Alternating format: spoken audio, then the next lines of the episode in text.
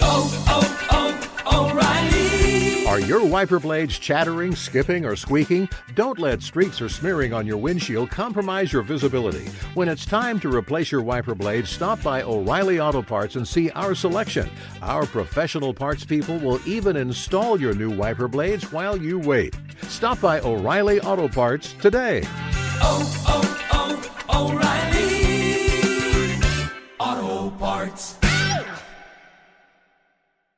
There's nothing like snook hook sets at dawn or catching a tarpon in the moonlight. Find your next fishing trip made easy on fishingbooker.com and experience the magic of the Sunshine State or any other destination on your fishing bucket list. Book a blue water adventure in search of sailfish or go snapper fishing with the kids. With over 6,000 captains and trips to choose from, planning your next one just got a whole lot easier. Download the Fishing Booker app on the Google Play or App Store or visit them online at fishingbooker.com to book your trip today. You ever get that feeling the walls closing in, the concrete jungle suffocating you? You crave some wide open spaces, the chance to connect with nature, maybe in a spot all your own. Well, head over to land.com. They've got ranches, forests, mountains, streams, you name it. Search by acreage. You can search by location. You can search by the kind of hunting and fishing you're dreaming of. Land.com. It is where the adventure begins. You're listening to the Sportsman's Nation Podcast Network brought to you by Savage Arms. Now, Savage has come out with a new model, and that model is the 110 Ultralight. At under six pounds, the 110 Ultralight is designed to combat elevation and the elements while maintaining the performance of a factory blueprinted Savage 110 action. This comes in a variety of calibers. It has a gray AccuFinish stock with adjustable comb height. This is an awesome rifle, and uh, basically Savage is at it again. These guys have done amazing things in the past, and now they're doing amazing things in the future. If you want to find out more information about the 110 Ultralight, visit savagearms.com.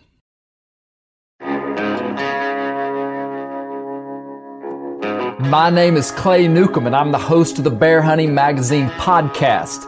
I'll also be your host into the world of hunting the icon of North American wilderness, the bear.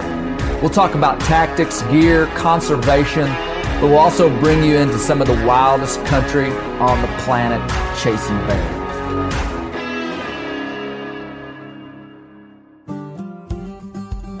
This week we had Matt Dye and Adam Keith of Land and Legacy Consultation come to the Bear Hunting Magazine Global Headquarters.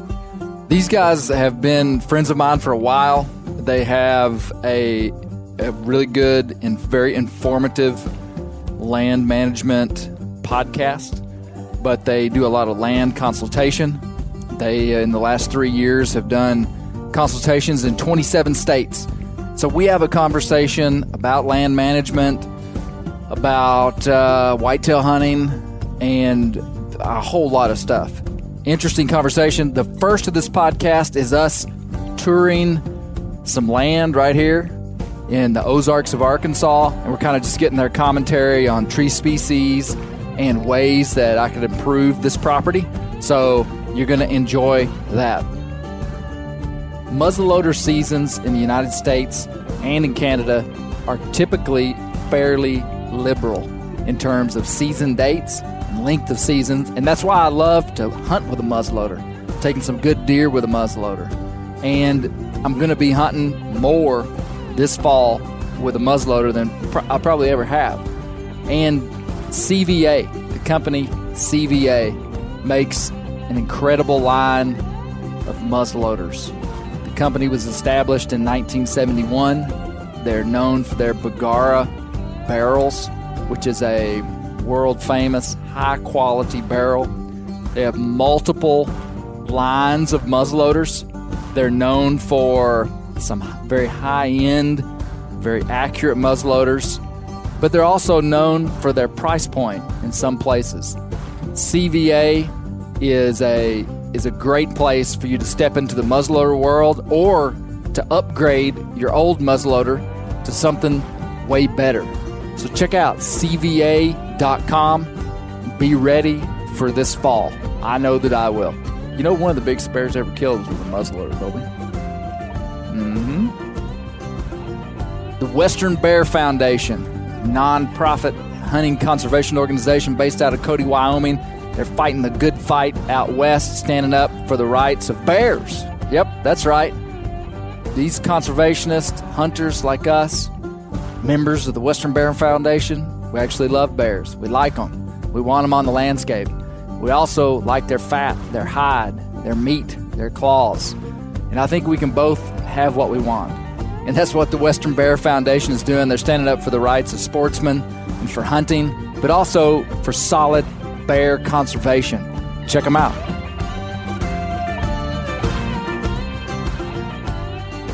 So we're just going to walk through this property. Small property here in the Ozarks. And I just want to hear your commentary on the different species, maybe what you think happened here, Sure. and maybe what you would, if you just had like a 10 minute consultation with a client, like you would say, Yeah. hey, this is what you should do if we were managing this for uh, for whitetail deer. And uh, we've been doing a little logging on the property. You guys will be Okay. glad to know. I I, know that. you guys hate like can- full canopy cover. Right. Um, so yeah, I'm working on a barn over here. So we cut down some oaks that we milled up, and I'm amazed that you can take out one oak tree. How much lumber that gets you? Well, how much lumber, but also how much canopy space. Oh, sure. Sure. I mean, like I've got like what feels like room for like a quarter acre food plot after like uh, you know one time cutting down a tree. So let's just walk up here. Hey, yeah. do you guys have uh these white Buckeyes or Ohio Buckeyes? Do y'all see a lot of Oh, those? yeah, yeah. In Usually riparian areas. Yeah. I think you got some there. Got Man, in I bet this property has a thousand really. Ohio Buckeyes on it. Wow. I mean, I'm serious. They are. It's kind of a weird sight for us to see them, and typically it is Yeah, it for is sure. bottomland. Um, but it, it's are there wet? Is this a No. wet hillside? No, Usually, typically dry. no. Huh. Yeah, they're they're. I've thinned some of them out. I, Sure. I've got some that I really like, but so there's a lot of limestone in this area. Surprisingly, really good soil. Like we have these big limestone like shelves. Like Yeah.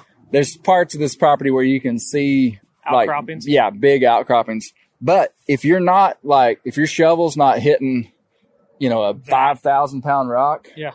you're in pretty black dirt. Interesting. Yeah, it's pretty amazing. All right, tell tell me what it's, you're seeing. it's an interesting forest composition here with you know you've got some taller eastern red cedars 30 plus foot tall but then you have hedge, or Hedge, osage orange Hackberry. like Blackberry. and then you have some um, oak regeneration where there's a little bit of sunlight there is a major issue that we see that we'll address more and more as we move up through here Can I guess what it is? it, bush honeysuckle Ooh, no, it's, that's a That's curse the, word. that is the kiss of this death. place right there. is full of it. full. And and how far are you from fayetteville 15 miles. Yeah. So just off the interstate. fayetteville Lots of traffic moving back and Kansas forth. City, Yeah. St. Louis, these big metropolis areas. Anywhere have- in Illinois, Ohio, got eh, it. You can just see it like spreading like a virus. So did people Well, bring it in now. like the coronavirus?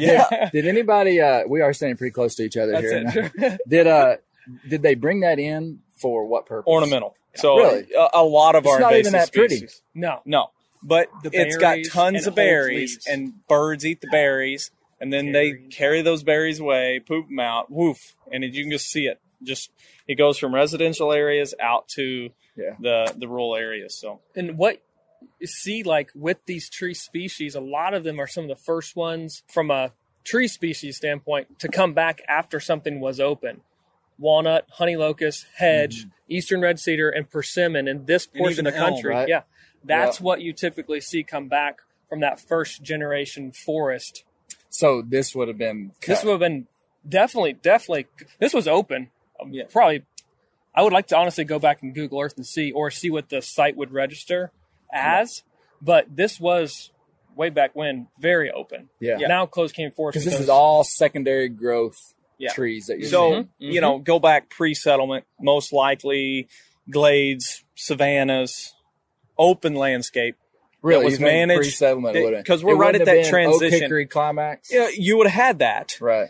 you know, but your south your south slopes would still have raging fires going up them. Okay. And so they would be a- more this is a open. South facing slope Yeah. right here. Mm-hmm. And so then once fire was removed, then it started to you saw the tree species probably transition over from the north and east slopes or areas where fire wasn't as severe. So you would have um, the oak hickory transition more on the south and the west facing slopes. But then when it started getting logged out, here we are now, where at some point it was probably logged out, and then you have these tree species that are here now Would you- be the would- ones that colonize. Do you think it would be safe to say that this was probably logged like in the 1940s or something? Because there are some big oaks. Like We'll I, have to like look- this. We're yeah. looking at a to our left here. There's a big hole in the canopy where I cut down Yeah. one of my better oaks on this property for that barn. Sure. Yeah. And I mean, we uh we counted the rings back on that oak, um, you know, like from just right on the ground, and it was 80 plus. Yeah, yeah. What 80 kind of plus. oak was it? It was a, it was a, I think a northern red oak. It was definitely okay. a red oak, Okay. Yeah. but it could have been a spotted oak. Some people Yeah. call them spotted oaks. I don't know. Right. Probably a northern red oak. Let's keep walking up here. Um, But I wouldn't say that a lot of these other. Tr- it's amazing how fast some some of those cedars grow and how big and quick they get. Adam, what is that? This is a test. Yeah, you nailed it, man. A lot of chinkapin oak here. Like Yeah. down two hours south of here, you can't find a chinkapin oak. I mean, Yeah, it's not as rocky down there, Yeah. probably, is it? maybe Maybe. you know, like on the other side of the Arkansas River, down Okay. the Ouachita's. Yeah. Like you can't find a chinkapin oak. This place wants to have chinkapin oaks more than standard white oaks.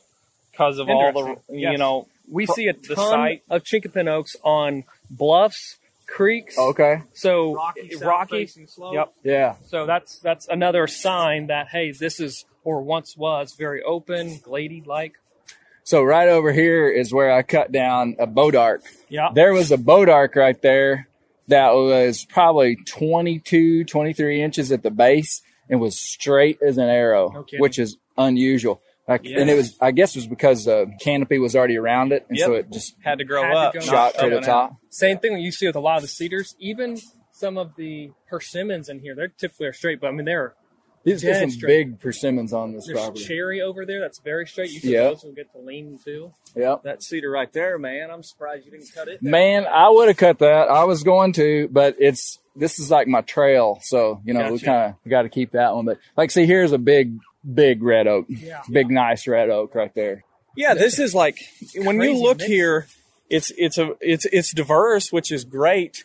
You have some chinkapins, but then like you look up here and you've got persimmons, which are tall and straight, and, And, that tells you that it was open. it was open, recently. man. Yep. Yeah. There's another. There's a black locust right there. There's a honey locust just down below us. Again, those are some of the first ones that will come back. I, every farmer deals with black locust, honey locust coming in pastures. Well, because that's the first thing that comes back in an opening to Well, to make it and transition. Back Here, to the here's a good case study right here. So when we bought this place, the first thing I did was I cleared a quarter acre food plot. Of course, that's what you're supposed to do with deer hunting. Right? That's exactly what you're supposed to do. So this was woods where we're going right now. This was all woods.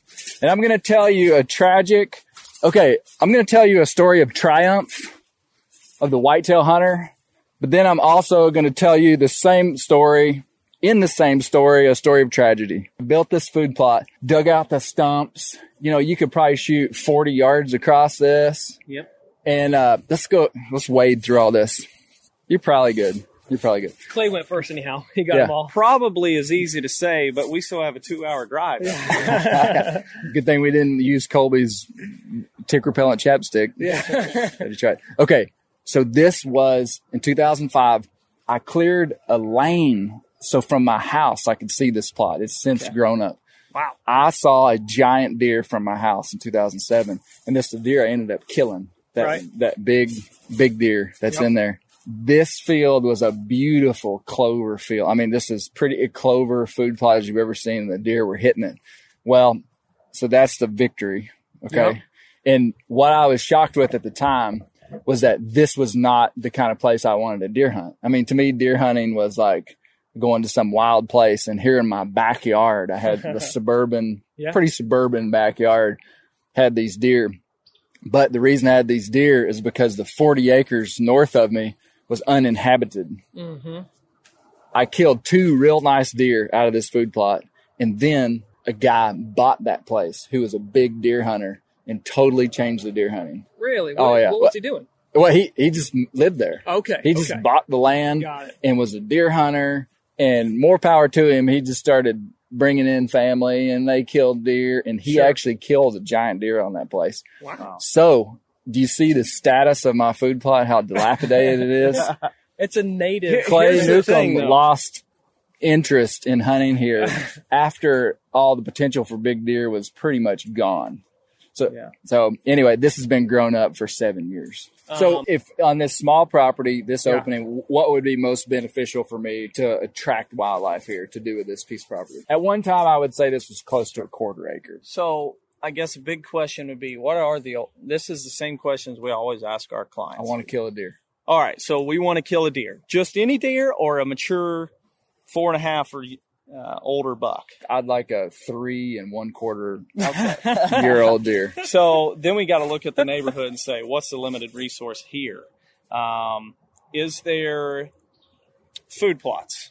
Most, just like you Like, told the like story. around. Yeah, Yeah. are there Yeah. food plots in the area? People are feeding deer. Okay, so We're in Arkansas. We can Yeah, bait in deer in Arkansas. Arkansas. That's right.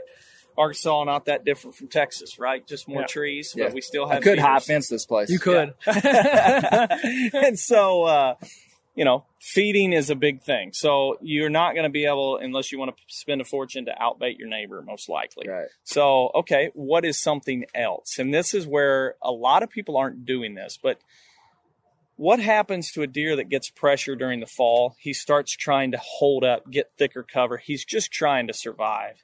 And that comes in the form of thickets, the best cover that's also secure. So it's not getting, he's not, even if you have the thickest area in the neighborhood, if you walk through it every day, they're not going to utilize it like they would. Right. So if you could turn in these thick pockets uh, or use um, just young forest res- restoration, cut some timber, let some thickets, some stump sprouts grow up. That's where hinge cutting has come in really popular. But if you do a mix, you can provide a secure area for the deer, especially a mature deer who's keying in on a pressure a lot more than a doe and a with a with a button buck behind her that's coming into your yard every day. Yeah. So I would much prefer if if this is an area we're in a state that you can bait, I would much prefer to have quality cover than Really? a quality food plot. Okay.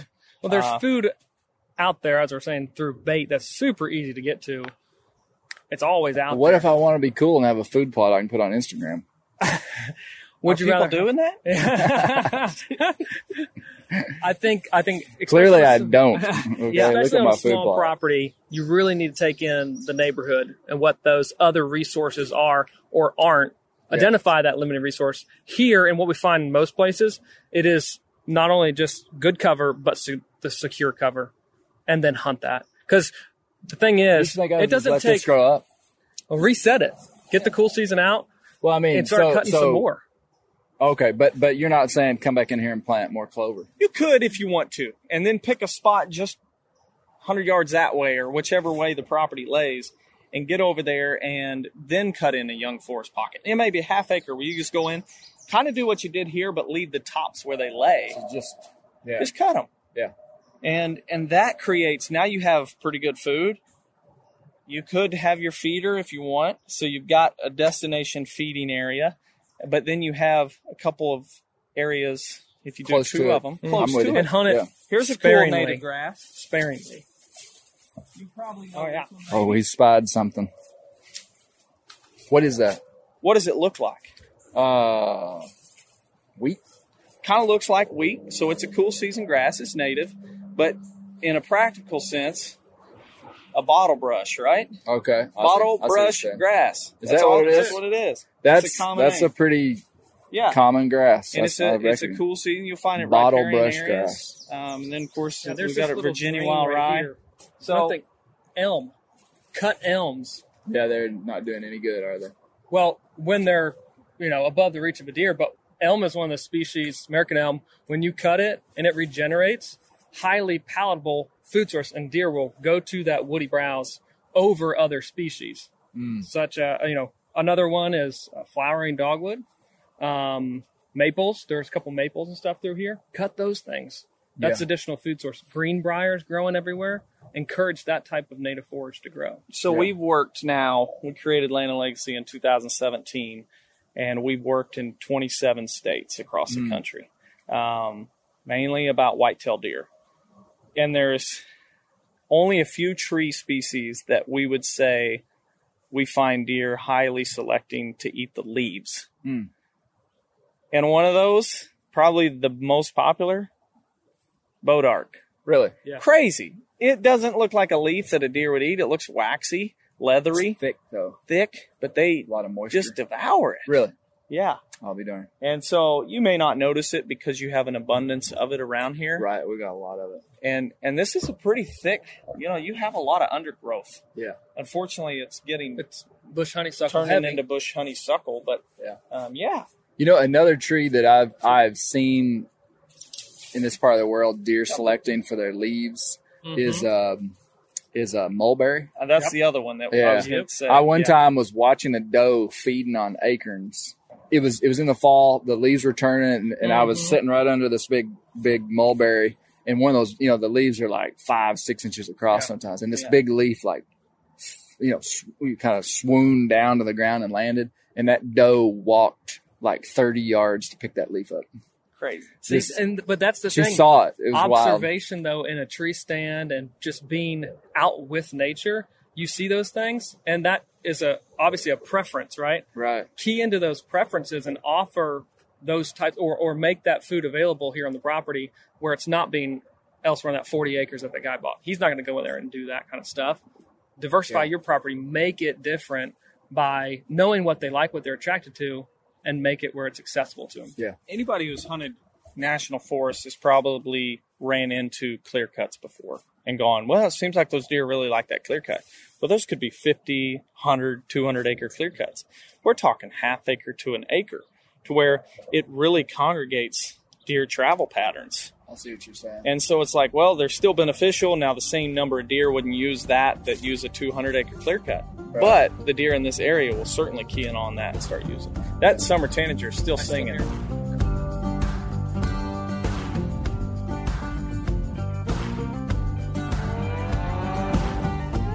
All right, we're at the Bear Hunting Magazine Global Headquarters. We just went on a little tour, Nature walk. a nature walk. Yeah. Yeah. So I've got Matt Dye, Adam Keith, Colby Moorhead. We're at the global headquarters. Um, man, thank you guys for driving down here. I appreciate it. Absolutely. So you guys are fellow Ozarkers. Yeah. That's right. So we're like, uh, yeah. So so you're like pretty much in your home turf here. So you're about two hours away Yep. from from where we are here. I'm born and raised Ozarkian. Yes, Matt I'm is semi-adopted, I guess. Yeah. It's just now home. You know, we've been talking about uh, a couple times on the podcast. We've been talking about tribalism and how that's bad.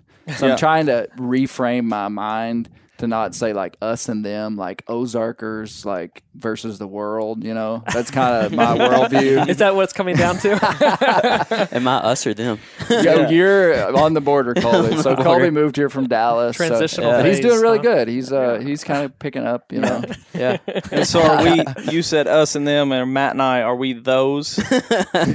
well, yeah, yeah, yeah, yeah. Undetermined. those guys from from across the state line. yeah. No, you know what? What what is funny though is that between here and there, between like, you know, our Northwest Arkansas and Missouri, people are really confused whether where the South starts. oh, yeah. Oh, absolutely. Because to me, Southern Missouri exhibits the characteristics of an upland Southern culture.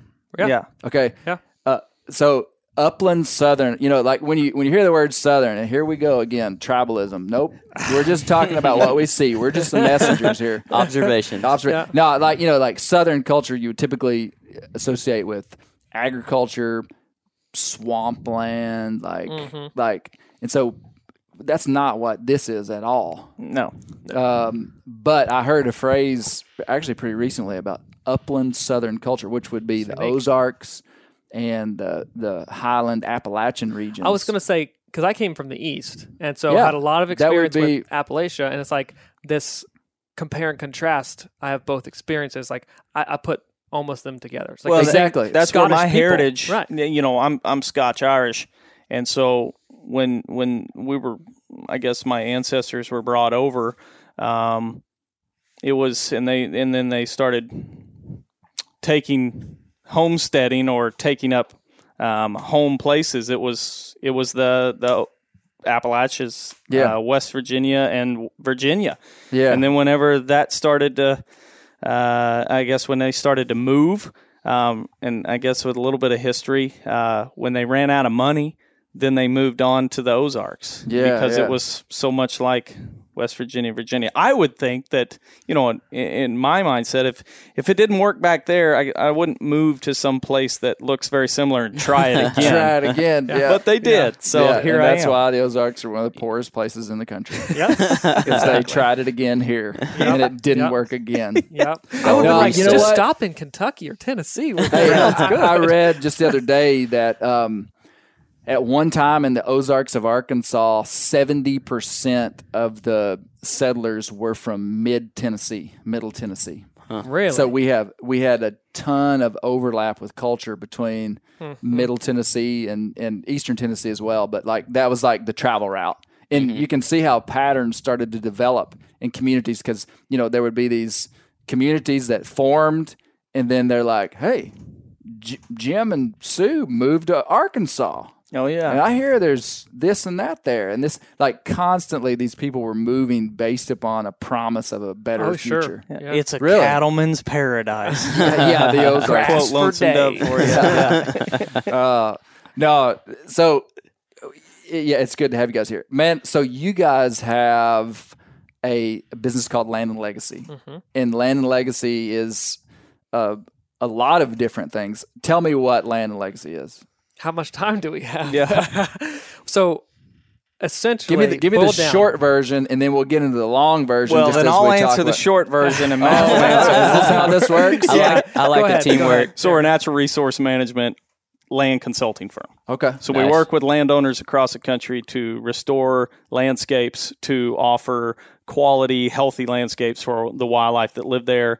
Um, sometimes we get into cattle. Uh, multi-use properties where we're trying to integrate crop rotations, cattle rotations with with uh, more productive wildlife populations. Yeah. Now, are are you guys? I know you're very well versed in biology. What's your educational background in? So I have a degree in biology with the concentration in wildlife management. Okay. and I'm I'm an agriculture animal science, so I come from the ag world.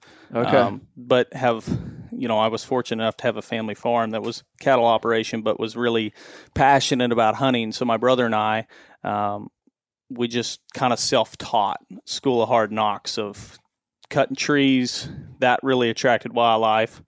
Uh, burning that really helps the wildlife. Things like that. Sounds So- like you have a really complicated process here. Cut trees, attract wildlife. Burn, attract wildlife. You know, it's I like like really it. like caveman stuff. you can Pretty much, yeah. It's like what was nature? You know, caveman style. Like I, I, I call it caveman um, thought process. I was where- making a joke, and now you're like, I'm dead serious. Well, it's Dead funny serious. because like Because you know, first caveman when he saw fire for the first time, he said, "Ooh, fire good. Yeah. Make gotta more have fire." some of that. Yeah, yeah, yeah, If you build the bedding, deer will come. kind of. Yeah, I mean, kind it- of. essentially you can boil land management down to disturbances. Fire Hmm. and cutting trees are is a type of disturbance. Cattle grazing is a type of disturbance. So as many articles and stuff as you can read about land management and this and that, you can quickly complicate things. But essentially, man, you've got a lot of disturbances on properties. You're probably going to have quite a bit of wildlife. Yeah, it, it- but isn't that the the history of North American continent? Like, we often have this image that pre-European settlement, the continent was just like full of wildlife. Yes. And and what I've been reading in a a book by Brooks Blevins, we had Brooks Blevins on the podcast a while back, is that there was a there was a period of time potentially thousands of years when much of the Ozarks were uninhabited year round by Native Americans. Yeah, so there was there was uh, year round colonization by Native Americans. Well, let me back up. Twelve thousand years ago is the first human evidence in the Ozarks for you know that's that's when the people first got here. Yeah. they stayed here year round for like a couple thousand years they were here. And then for whatever reason permanent settlement retreated. And then there were several thousand years. And that was part of the reason the ozarks were so uh, uh, such a good place to settle in the 1700s. And like when French trappers and stuff, the French were the ones that settled all these places and named all these places. It's really a shame. Um, but uh, tribalism, play, boom. No, I, I love, I love the French. Um, the uh, and when they got here, there were no year-round native tribes here, and the Osage were the main ones that were using this, and they would seasonally hunt this. Right. And uh, so, i- i- anyway, I can't remember exactly why I started telling that story. Something about disturbances, maybe. Disturbances. For so we us- had we had this idea that that there was all this wildlife here, but Yeah. when the Native Americans weren't here, those several thousand years where there weren't as much human disturbances, primarily by fire, mm-hmm. wildlife populations were lower. Yeah, and I think populations too. When you read the journals of some of the early exploration, you, they'll talk a lot about wildlife and and the vast quantities that were there. But you also have to understand too when you look back and and kind of study that is that populations fluctuated pretty significantly. Like Yeah. if you had really severe winters a couple of years in a row, populations were lower or major drought and or you had a influx of prey population and then at some point following that is an influx of predator population so the prey species lowered and once it That's lowered just- to a certain amount. Yeah, prey yeah. species uh, or predator species moved on or, or starved. And so, you know, depending on when you were here, and we talk a lot, so much about native landscapes, that's a big part of our business.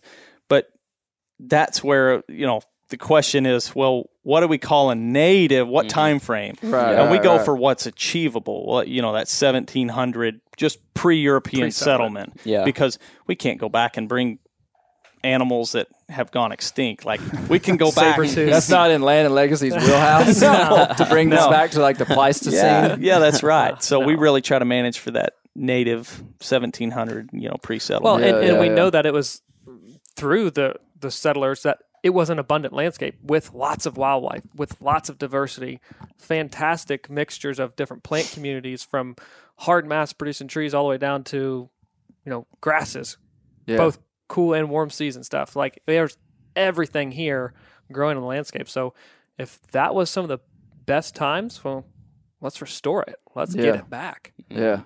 or Yeah. you- or you read those journals. Uh, you know, everybody's probably at some point stumbled upon or read a portion of the Lewis and Clark journals, but they talk a lot about the species that they find or use for medicinal purposes, and it's like, oh yeah, we got that. We don't have a lot of it anymore, but it's still here. Yeah. Um, and so that's always been really, really cool for me to look back in history and Yeah. study those. Yeah, yeah, yeah. Cabeza de Vaca. Have you ever have you ever read that book?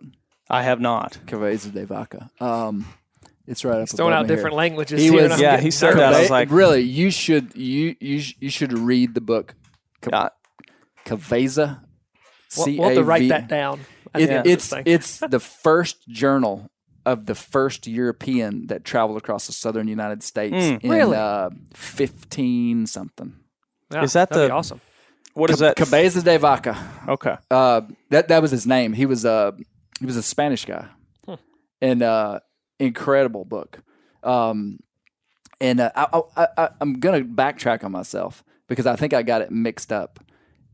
When the when the Native Americans were gone, there was wildlife populations increased. Yeah. When they were here year round, they decreased. But the fire suppression and the stuff that they did was was obviously really beneficial to them. And so Yeah. the whole point of a lot of the people that talk about that Cabeza de Vaca book, basically he went all the way. He started in Florida and went all the way to South Texas. Basically, Okay. all the uh, Poor soul, he was Yeah. burning up. Oh probably, man, it was Crossing incredible. swamps, especially Yeah. with the amount of swamps that we had back yes, then. and and basically he they saw very little big megafauna. Yeah, Like they talked about deer, they talked about seeing native tribes that had some puma mountain lion Mm-hmm. decor. So you know they were mountain lions, but they never killed one. They never talked about bear. Really? They, they, yeah, it was it was pretty it was pretty incredible. But but the, the whole point of it was is that um, there, there are these fluctuations, and, and we would Sure. you know you would think it would just be this like zoo. Yeah. In this, you know, in fifteen, I can't remember exactly when the book was written, but incredible book. Wow, it was incredible. and thinking, of, you know, one thing you said there kind of stirs a comment for me is when the when the Native Americans were here, there wasn't as many animals because they were obviously killing them and eating them and and putting pressure, so driving populations away. Um, but then you think a lot about well, what was probably occurring if there was no hunting? Well.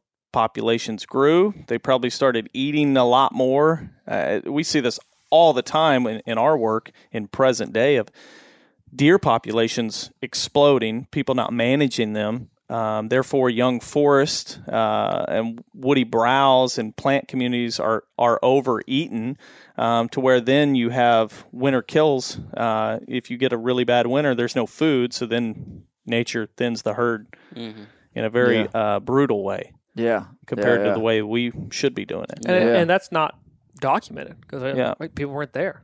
So Yeah. like you're just you're left to Way kind of back, uh, yeah. assume like, well, that's the way populations work. Um, yeah, I mean, it, it's crazy, and there wasn't that uh, suburban uh, area impacting all of this at the same time. Like you know, Yeah. isolation of of um, populations where they can't move and migrate. Like yeah, buffalo. Gosh, imagine the range on those things back then. yeah, yeah. Yeah. Huge, Yeah. huge. Well, yeah, there were there were buffalo all the way down into Arkansas, Yeah. all through Yeah. the Ozarks and Missouri, Yep. and uh, that's relevant to you guys because what you guys, what I hear you guys talking about a lot is is restoration of native landscapes. So I think probably to to people that are paying quite a bit of attention, like they recognize that like invasive species are a, a big problem inside of our landscapes. Um, I would. You say. I, I feel like sometimes when we talk invasive species, that we could we could take the people in this country that are really aware of it and fill up this room. Um, it seems like there's not a lot of people that are aware of what's going on around. A lot us, of people I- see- Well, talk to me about that because Yeah, I, I hear sure. you guys talk about that a ton. Yeah. and and and with my background too, I mean, I I recognize invasive species, and sometimes we have this love hate relationship. Yes. like Mm-hmm, Japanese honeysuckle. Like I grew up killing deer on Japanese honeysuckle yeah. Right, in January right. and February down on public land in Southwest Arkansas. I never was that great at it, but my dad was better. Um, so like honeysuckle to us is like sweet a honeysuckle patch. Oh yeah, and then but but we also know the overall long term benefits of that are yeah, low compared to what you could have. So talk to me about invasive species. yeah. You know that's something t- that you say that. Um, it's it's in our position, um, in in our uh, what we promote is, uh, you know, it, it can. Obviously, we've had a, a we've got to work with a lot of landowners, but if we go down south and we're like invasive species, we got to get rid of Japanese honeysuckle. And a deer hunter down there who's been making his life finding patches of he's like, Get out of here, you guys don't know how to grow deer. That they're eating the honeysuckle. Well then we go up north and it's like, uh, oh, we got to get rid of the autumn olive. And they're like, That's where all the deer are. You guys are foolish. Like um, Yeah. but when it comes to longevity and the actual health of animal populations that's actually sustainable and can continue, we have to monitor our invasive species. And so, So, why why are there so many invasive species that people are so connected to? For instance, uh, eastern red cedar around here. Like I know you guys like that's a curse word. well, to I. I should say Break this. that down. Yeah. Yeah, inva- uh, Well, invasive and- and- species. I'm sorry, that's not an invasive. That's a native, Native- species. Native Well, species with an aggressive tendency, Yes. So if you disturb the landscape, it's going to pop up. or don't burn, or Yeah, yeah, yeah, improper yeah, yeah. grazing management, things Yeah, yeah, like yeah, that. yeah. Yeah, because So- There's right the non-native side, and then there are just invasive species that have that tendency to just grow, grow, grow without that disturbance. So because they don't have a natural predator. correct. And so, like, you take like a beaver eating, uh, like a cedar tree eating beaver. Like, Natural predator. uh, I never like thought an of invasive insect or a species having fungus. like yeah, predators. Mhm. funguses, insects, things like that that are controlling Yes. that species. Gotcha. Those don't usually make the whatever transition from whether the species came from Asia, Europe, whatever. Those natural predators are left, but this plant is here and now it can grow seemingly uncontrolled, Mhm. Yeah. very aggressive because that predator is not here present in this landscape. So take Yeah. common milkweed, which any deer hunters probably at some point used common milkweed to be a wind indicator. It's a native species here, um, but if you notice, some years you can monitor common milkweed and be like, you know, there's there's a couple bugs that are all over that, and it, it- it started to make seed pods, and those seed pods kind of just shriveled up, and it didn't make seed. It didn't appear like uh, those little black and orange, sometimes uh, solid black, but little aphids, um, little insect that are all over them. And some years you're like, man, the aphids took all the milkweed. They, that something happened. Um, but then other years you're like, man, I got a ton of milkweed. But then it's like as you see that population increase, then you see the insects come in, uh, and it just looks a little sick. But you mm. take common milkweed and then go to Asia, where it is an invasive species on their in, in their part of the world, and the, the leaves are all perfect. It makes no- seed because there is no natural mm-hmm. predator, Yeah. nothing to really kind of keep it at bay. Yeah. And that's just one example. I, I, There's been so many times on my farm where I've been fighting invasive species and mm. through whether it's cutting or herbicide use, whatever it is. Uh, it's just been like, oh my goodness, is this a never ending battle? Because it sure feels like that. Uh, and you kind of have that thought process. Is there somebody where I'm sitting here fighting a species from Asia? Is there somebody in Asia fighting a species? And they are. Like Yeah, common yeah. ragweed, common milkweed. Those are the common invasive species. And so Like- at least like- we do have that to cheer about. yeah. it's a fair trade. Fair trade. but like going back to that comment of like down south, yeah, people are promoting and hunting over and and like Japanese honeysuckle up north. A lot of people are loving the autumn olive, but it's like, what happens? Like that that's such a small time frame to put yourself in of you going to the woods, observing maybe a deer walking out of an autumn olive thicket. But that same acre, what happens if you remove that autumn olive and you replace it with a native shrub? Now that offers both cover, the same quality cover, and then forage on top of that. Now you just improve that acre for the species you're for the time frame. Mm-hmm. So like, So so I, like- I understand what you're saying. So like, yeah, like Japanese honeysuckle would be benefit. I mean, deer aren't browsing Japanese honeysuckle that much when there's better stuff available. Yeah, They're correct. browsing it at the peak stress periods. it's the only yeah. thing that's green during that time And so- right?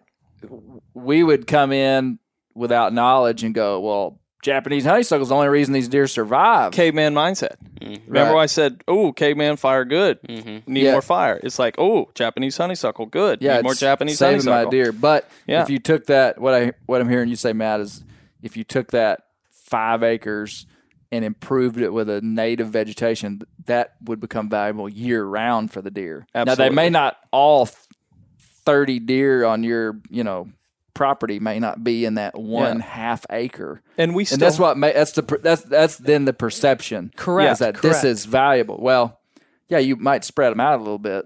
we have to look at, and we fight this quite a bit, but we have to look at population and landscape level, not just, and we did it here on your property, not just your seven acres or not just your 40 acres. We got to look at like the whole neighborhood and say, what's what does this population, this deer population need? Not that individual target buck. Like what what does he need? Does he need this food plot? No, no, no. We got to look at the whole landscape and say, we got to improve it. So if it means taking away Japanese honeysuckle from this big patch and improving it, well, that's what we need to do. How many native species, invasive species would be like if you're just like on my property, would you say 20% of the species are invasive? Mm. I really, I'm, I, I, on your property, Or, or I, on, on any property? I'm just trying to get an Oh, idea because it, varies so Oh, greatly. yeah, so yeah, it depends on the where you're region. at. for here, I really only my mind probably only wraps around bush honeysuckle. There's Um, multiflora rose, yeah, I guess that's true. Fescue. fescue. Up in my food fescue, which I don't know if I would technically call it an invasive. Um, some people, you know, if you say invasive around a bunch of cattle guys and say fescue, you probably get You're not walking your away face from that. re- restructured. Um, but Now, but I mean, to it's an an- invasive I guess to answer Yes. your question, yeah, it's a non-native Non-native. species. Growing Yeah. tendencies, Um, yes. And for these purposes of what the seven acres But I mean, it didn't yes. come from here. No, Correct. No, It- Yeah. Yep. Yeah. European. So no would need to say- soften the blow for the cattlemen, man. This is a Bear Hunting Magazine So fescue is terrible if we're looking at it from a wildlife standpoint. yeah. And it's really not great if we look at it from a cattle standpoint Fescue right now. toxicosis, man. It's terrible because we drove through miles and miles of brown, yellowish colored fields. It's a cool season grass trying to survive the summer heat.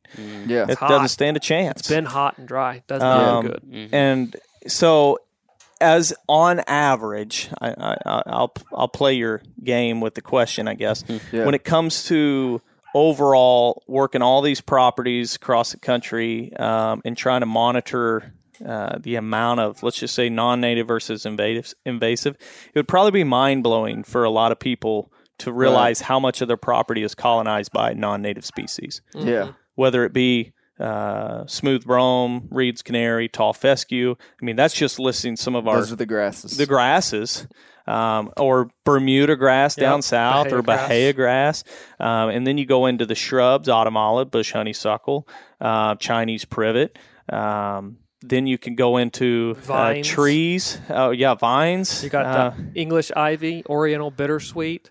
Uh, I mean, the list goes on and on and on from the wisteria. different. Yeah. Yep. Vinca Vinca minor. Do y'all see that? That sounds familiar. What's the common name? I don't know. Yeah. I, I, It may not, not, I'm be sure. minor, maybe Vinca major. That I've got some, and I think it, it was a landscape cover crop that I see in the woods. Huh. You're a Yeah. landscaping guy, Yeah, so You're to blame. Yeah. yeah. There it Right, was. yeah, they, they plant it all you the know how awful it is in the in the landscaping Japanese world. barberry is another shrub. Oh, that's Oh, a bad one. I one. saw one of those that y'all posted that was out in the woods. Oh yeah, A the barberry. crimson crimson red barberry or something like dwarf barberry is a big one. Like uh, we drove by, trying to remember where I saw it. It was a new church uh, right up to where we're at. Um, that they had just built the church during all this COVID nineteen stuff, and then all of a sudden you see out in front, and there's like twenty barberry trees or shrubs planted, and I'm like, ah, what? How? That's how, a that's how- a why do we have to repeat history That's here? a popular landscape plant. For I've sure. never seen one outside of a landscape bed though. That's and, and here's the thing this is where because if you look it was first introduced and used in landscaping in the east coast so you have to have a uh, like a seed source and so out there that's where you have it a lot. Here it's just started to be used in landscaping on a on a pretty uh, regular basis. So i mean hate to s- look in our magic eight ball and say what's the future look like? But i would imagine based on the planting rate that we're starting to see it on landscape uh, in residential and commercial properties we'll probably start seeing it in our for, understory in for, for instance, for as an example, uh, the one of the one of the worst um, infestations I've seen was of Japanese barberry specifically was right on the New York Pennsylvania border. We're talking middle of nowhere. I mean, small, small, small town, not a big intersection, traffic area, not, and we're middle of four, five hundred acres. It's everywhere through the timber. It's like, how did it get here? really. Doesn't matter because it's there. But yeah, absolutely. And we're again middle of nowhere, north hmm. central Pennsylvania. It's you've just you've like- worked other properties in central Pennsylvania that just crazy infested. It's hmm. almost like you know when you go to the beach with a family and you head home. There's sand still everywhere, and then months later you're still at your house, states and states away, and you still find that sand. It's like the seed source. Like hmm. you know, it, it has to trickle out. And Brush and so- hogging equipment, for, uh, mm-hmm. Skidders, dozers, it travels on that stuff. Boots, you know, there's like a lot of these stuff. You know, will stick to animals' hide and fur. It's stick you to guys. Boots. It's us. well, we hunted. Y'all said they said they worked in 27 states since mm. 2017. We washed Yeah. the boots Did before you? we get Yeah, back in I should have power washed your boots before we went on my property. We That's always make sure we wash for the CWD. it's like we always make that joke. You go out west to hunt elk. It's like, uh-huh. well, let's make sure we wash our boots off. I don't want to bring any of that stuff back. right. yeah, it's probably not a joke. but it like, the amount of traffic that moves around this place and country, that's how it gets moved. You don't. I mean, it's so Yeah. the seeds. Well, most of this stuff is so small. It's Yeah. just The- you know, inconsequential. You, don't even think the about it. seed bank. I, I I don't know a lot about the seed bank, but it's it is absolutely fascinating that you could take a chunk of soil from out in my yard that Mhm. has been you know in f- it was it, my front yard would have been a blueberry and kind of like truck farm Okay. back from the Okay. 40s through the Yeah. 60s and maybe even 70s. Yeah.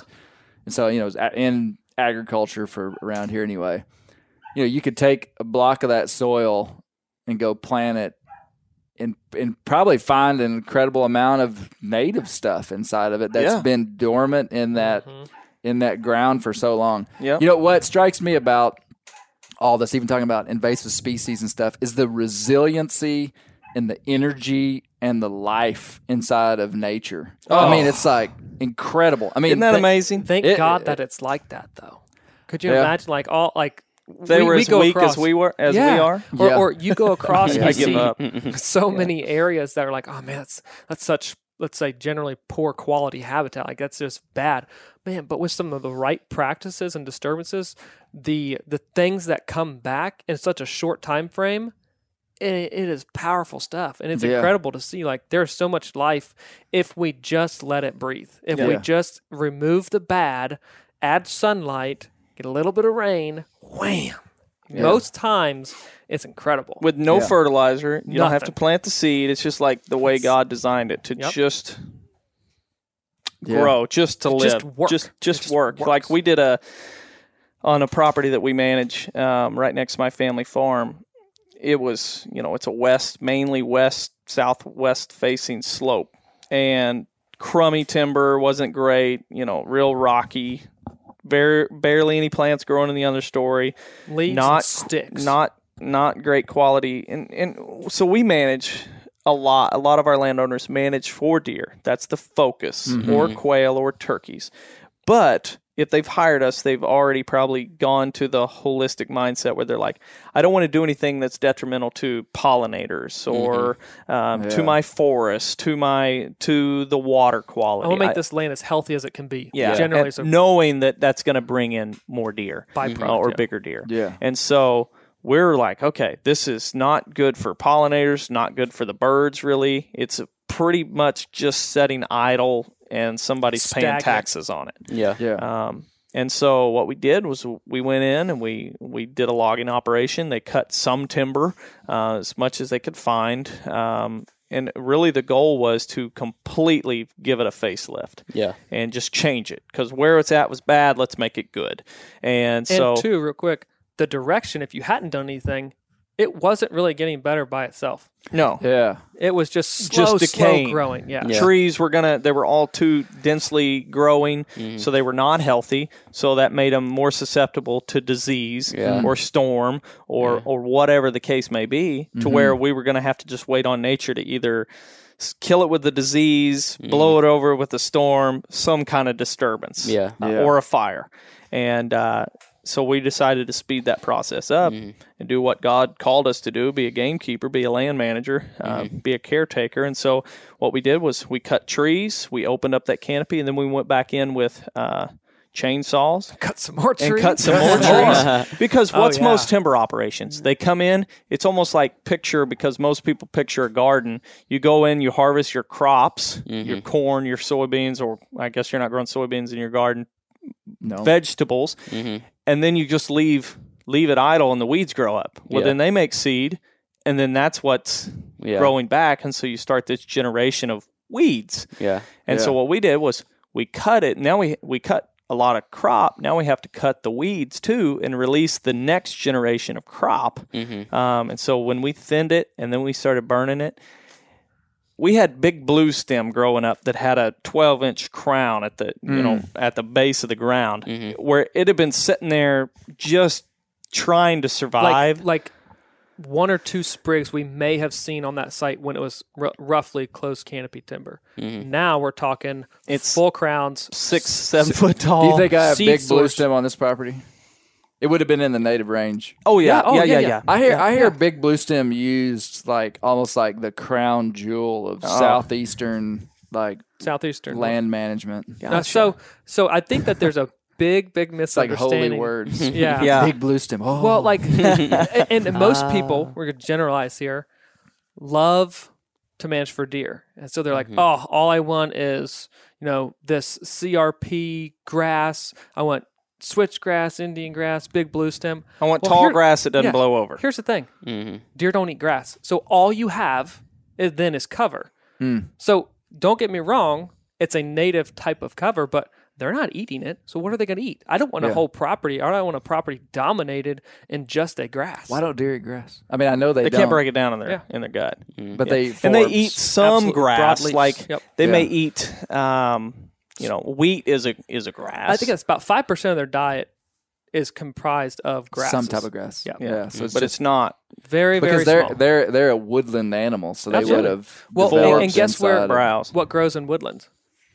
Typically broadleaves. Yeah, because it's a mixture of sunlight canopy yeah and so the leaf itself is is wider to capture more sunlight where grasses you find them in pretty much open areas where they're long and slender where they get 360 sun well they're going to forage on something that is there a, a Yeah. woodland species So if, if you know a lot of our, uh, I mean, a lot of people, you know, the eastern deciduous forest takes up probably the majority, or well, let me let me say, closed canopy forest would probably be the majority of the North American continent.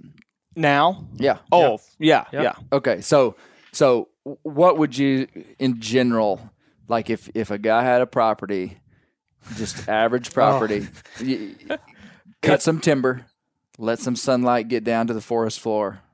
What else would you tell him? I would say manage with the natural disturbance. Um, man, you you asked a question right there that would excite me. Not to say I want this position. And I said big blue stem like five minutes ago. Yeah, You're probably, he's about to come out of his chair. Look at we're talking invasive species, He's and we're leaning talking. in. And you guys gave me Now plenty of plenty of room to wave my yeah, arms man. and You get got, if animated. you ever Open the have Adam canopy. Keith on your podcast, you better give him lots of The space. sunlight That's is it. shining in right now. So About to- when it when we look at our landscape now or our country and it, it is closed canopy forest if if for the most part you see that.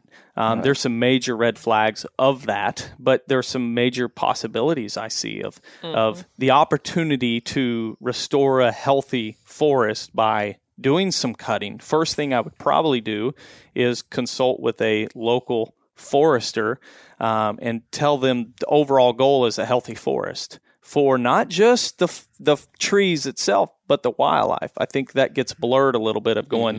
I want a healthy forest. Well, it looks a little bit more closed canopy than the wildlife may want. Um, so I would like to see some active management um, to where we are cutting a little bit of timber. We are using that money to hopefully manage it, give some employ, uh, hire some employees to use prescribed fire if that's what that site needs. Um, if it's if it's not supposed to be a forest, sometimes we get into glades where it's like this is growing up in trees that we don't even need. Now, most likely those trees aren't ones that are going to make any kind of timber income, but we need to cut those, burn it. Let's bring in some grazing animals. Let's let's get some disturbance here. Um, what what you typically don't see any more happening Mississippi and east is the middle ground. You typically have pastures or croplands, so open fields, either again in crops or cool season non-native pastures, or you have 100% closed canopy timber. Mm. There's mm. nothing on that a mid-range. spectrum Yeah. in between that. On your on you guys podcast one time I heard it described really well. It wasn't it was one of your guests. okay. And he described the, I was the- gonna say, we can't take credit. yeah, Darn it. I'm sorry guys. I could have just lied and said it was y'all and y'all would have been like, Yeah, I said that. No, you probably have said it. it. But his analogy was like like rating vegetation on a scale of one to ten. Yeah. And a, a one would be like a fresh cut Bermuda lawn on a golf Yeah. course. And a ten would be Yeah, I know we a- didn't say that because I would have gave closed- that a negative. Yeah. yeah, yeah. a, ten, a 10 would be a closed canopy, like full scale forest. Yeah. And he said we have a lot of ones and tens and not a lot of fives. yeah. Like so the, the 100%. the gradient would be, you know, like is there how much of your property is grassland with mid level shrubs, you know, like Mhm. successionary Early areas. successional habitat Yeah. Yeah. is in such a decline. It's like imagine I, I can't even imagine a landscape where let's just say you asked about a percentage. Let's just say ten percent of the country's invasive species. I don't I don't know if that's true or not. But just imagine if that same ten percent was early successional habitat and how much better it would be. Not just for deer, quail, but also pollinators, which is a big Yeah. buzzword right now. Not, yeah, not Yeah. if you just look break down the landscape right now and you look at eh, let's just say Missouri and east because out west you know Oklahoma even has some pretty good native landscape Mm-hmm. still um, probably because we haven't moved enough of us haven't moved out there to completely destroy it yet but you go Missouri and east and we have a majority of the open landscape is either uh, we've got of course residential areas towns cities. Then you go into crops or pastures which for the most part most cattle operations are non-native dominated Yeah. grasses. So those two are both non-natives um, and aren't great for wildlife. Then you go into the forests and you have closed canopy unmanaged forests um, and then you go down the south and you go into pine plantations where it's kind of monoculture. Monoculture. Yep. And and All then thing. now we go, well, how come there are wildlife anymore? It, that's a depressing way to look at it because nothing that they adapted with over years and years and years is that way anymore. I would Yeah. I would say this probably pretty confidently that in many places or let's say regions of the country or your state a lot of wildlife populations are surviving. They're not thriving. I think that we see some properties that are doing a lot of good things or a neighborhood or a co-op is where the wildlife can thrive and that's where we see some of the best either populations or individuals whether it's a great you know a giant deer um, but in many of the places, we're simply just seeing wildlife survive. Just person. They're just see, and that's a little bit surprising, I guess, because in some ways, because like around here, now we don't have a really thick population. Well, there, here we're running into a lot of problems already.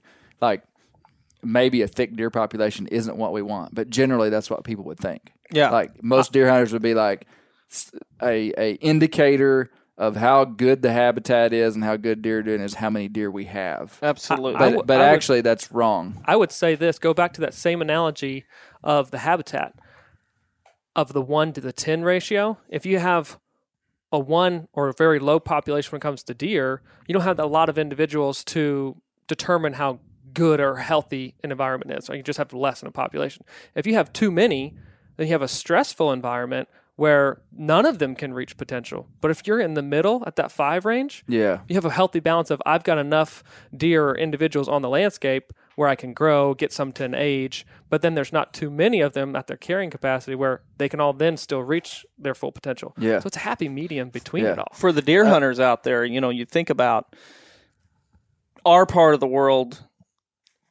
is not known for growing giant deer, but it's not known for really it's not it's not southern Iowa or west Illinois that everybody's talked about. We have a lot more trees. Most of our forest is not managed, so we just don't have as much food availability. Um, the land use is different, and so we just don't have that many 200 inch deer that show up. Yeah. But you get you take a site or a co-op, a decent track of ground, you really start managing and really increasing the quality of the habitat. You start seeing big deer show up. Mm-hmm. But then what you also start seeing is does with twins, does with triplets, and you see that population start blowing up. And then over a course of time, you'll see those giant deer that you had fade away and start going back down to what you had before, but you just mm. have a lot more deer Yeah. social mm. stress, food availability has changed. We- and so if you really are shooting for giant deer, the biggest deer you can have on your or in your neighborhood, you got to get the habitat at max level where it's just food year round and you have to keep that deer population below holding capacity. Mm-hmm. That way those Yeah. deer have the the, the oh, amount of we have- nutrients. Description of it. We've seen and been on a bunch of different places. Some that are like, let's just say zero or one when it comes to like quality habitat. We've been on some sites that are seven and eight. And it's like, man, this stuff is good, man. Uh, this neighborhood's rocking. but at the same time, most places have way too many deer, and you're like, you're You could, You're so they good. could be doing a lot better. oh, absolutely, One hundred percent. Absolutely. And I guess that that's just the, that's the point that I'm getting at is like we evaluate deer so often just by how many there are. I mean, Mhm. And so you, you don't think about like I, I I don't think about this area having like really poor habitat. I, I- mean, I do. I guess I'm a little bit. I mean, I've been educated a little bit about you know how to improve habitat and stuff. But I mean, most people wouldn't like the the landowners that I hunt on. Like they're just like, man, we got lots of deer. oh yeah, This is, right. you know, The- like you don't know what you don't know. Like Yeah. just people, uh, uh, for instance, just you know, we've worked around home. We actually do more work probably away from home than we do at home because nobody's really setting out thinking they can grow a 200 inch deer in the Ozarks. Um, and but we deal with our local neighbors, and it's just like, so what do you do? You work with landowners who, well, shoot, what we're doing here is great. We got plenty of deer. It's like, no, no, we You're don't. missing- it could be so much boat. better. Like, and, I, and I think that's so many people in any given region have likely underestimated their region itself. yeah, It's like yeah, I've been here, I've observed this for 10 years. It's like this is status quo. Well, if something's status quo, then you don't have, again, disturbances in that environment to change, manipulate, improve. Therefore, the wildlife will benefit from it. So, status quo is like bad from where we come from. It's like every region, there, there's there's not a place I, I can like that we've been to that I'm like, yikes man, just whether that's the native vegetation that's that's there or um, that can be there is, is subpar. Most places we go to, it's all there. It just needs that massive facelift, and then it will it will be that potential where man you can you can grow and kill Boone and Crockett deer. What's the care. what's the what's the temperature? I mean, obviously your your your business is doing well, so there's people that are willing to talk about these things and implement these strategies. What would you say the temperature of the you know at least this part of the country is for the type of wildlife management that you guys are talking about? Is it pretty high? I This- mean, is your phone region ringing? you're out- saying? No, well, just uh, north. North just- America. Yeah, you Okay. guys aren't being limited to anywhere. I think it's growing. I, Oh, yeah. I, I definitely think that we, uh, uh, our mindset is growing. Um, people are being more aware of what's happening to our land. Um, I think people are starting to understand that you can't take a forest and say, there, forest, go be a forest, and you're going to be a forest in 100 years that's still healthy. We Yeah. can't do that. The the Yeah. preservation mindset, in my opinion, is not something that we can do in a lot of places because of invasive Right. species. Um, and so I think there's people who are really keen on on uh, native landscaping. There's c- companies out there that are really starting to promote their Right. planting. I see I see more echinacea planted in landscapes now than I ever have. And people are starting to become aware That's of purple that. coneflower. There you go. it. Yeah. Yeah. And uh, which is endemic to the Ozarks. there you go. Started yeah. here. We saw a lot of it growing in uh, on the roadways coming down here. Yeah. Um, saw a lot of the bad stuff coming down through here too. Don't Um, even say what it was. Man. Don't go there. Don't man. even propagate it. just just people will go out, whatever you'd say that's bad, people will go out and get it and plant it in That's their it. yard. That's take it. a guess, That and it was there. Keith. Like, uh, that's It's like pretty talking much about it is. cigarettes in front of the kids. Yeah, just, just don't even do it. yeah. Um, and so, yeah, it's definitely growing. There's a lot of people that are like, I want clean, I want a healthy landscape. I want clean water. I want clean air. I want to make, I want to feel like I'm being a part of a of a solid movement that's worthwhile. I think Yeah. that's def that we're definitely seeing that we're seeing you know people like the regenerative agriculture model and just understanding uh, cattle and grazing and the and the cattle are a tool essentially if if you have that Mules or Yeah. mules. yeah, Yeah. there you go Can y'all implement mules into more of your stuff? Maybe Maybe. yeah. yeah for for Their dra- how about- grazing is a little about- different than uh, a, no, no, than we'll, we'll get them to drag so? the logs out that we cut yeah, like horses. Horses graze differently Yeah. than cattle. oh yeah Um, they do. Well, mules graze different than horses. okay, how so? Well, they're they're they're known for being less selective. Oh, cool. so they Okay. could be good at weed control. So you have to Uh, let that bush honeysuckle. if off the they hill. could, Just turn them loose up there. here's the thing: if you can train a mule to select sericea lespedeza, you're hired, and just Dude, you don't even need to do Bear Challenge Magazine. accepted. we got a full time job for you. just turn loose this mule, magic mule. yeah, And because like horses, they eat grass and keep returning. Ultimately, they'll pull it up by the roots if they if they Right, want. right. Oh, oh, oh, Cattle, crazy. You know, if they're trained and and used appropriately, they're not as selective. Mm. They'll eat almost anything. Even we've seen cows on good operations eat uh, honey locust Oh, yeah. in a young form. You wouldn't think they would, but they hammer it. Yep. Um, And so, And it's all the way that you use that tool. If Yeah. you're rotating, managing them, Right. or- if you're keeping them on there year round, it's not doing It's you not- any good. But that's not it. rotate them. that's the thing. When we say like the government, uh, U.S. Forest Service, I'll, I'll use them as an example. They used to have grazing rights on a lot of the Ozark region. The glades would get grazed, um, but at some point along uh, along the way, the 60s, 70s, 80s, management was the grazing management wasn't doing what was healthy to the land. Overgrazing was occurring. it wasn't And- managed. It was, Was it- just being grazed. Yeah, and so they pulled out the they they pulled out the grazing. So now the landscape's not getting grazed, and it's like most people picture when we say grazing, they think overgrazed. Well, wildlife don't like that. Well, of course not. We would agree with that.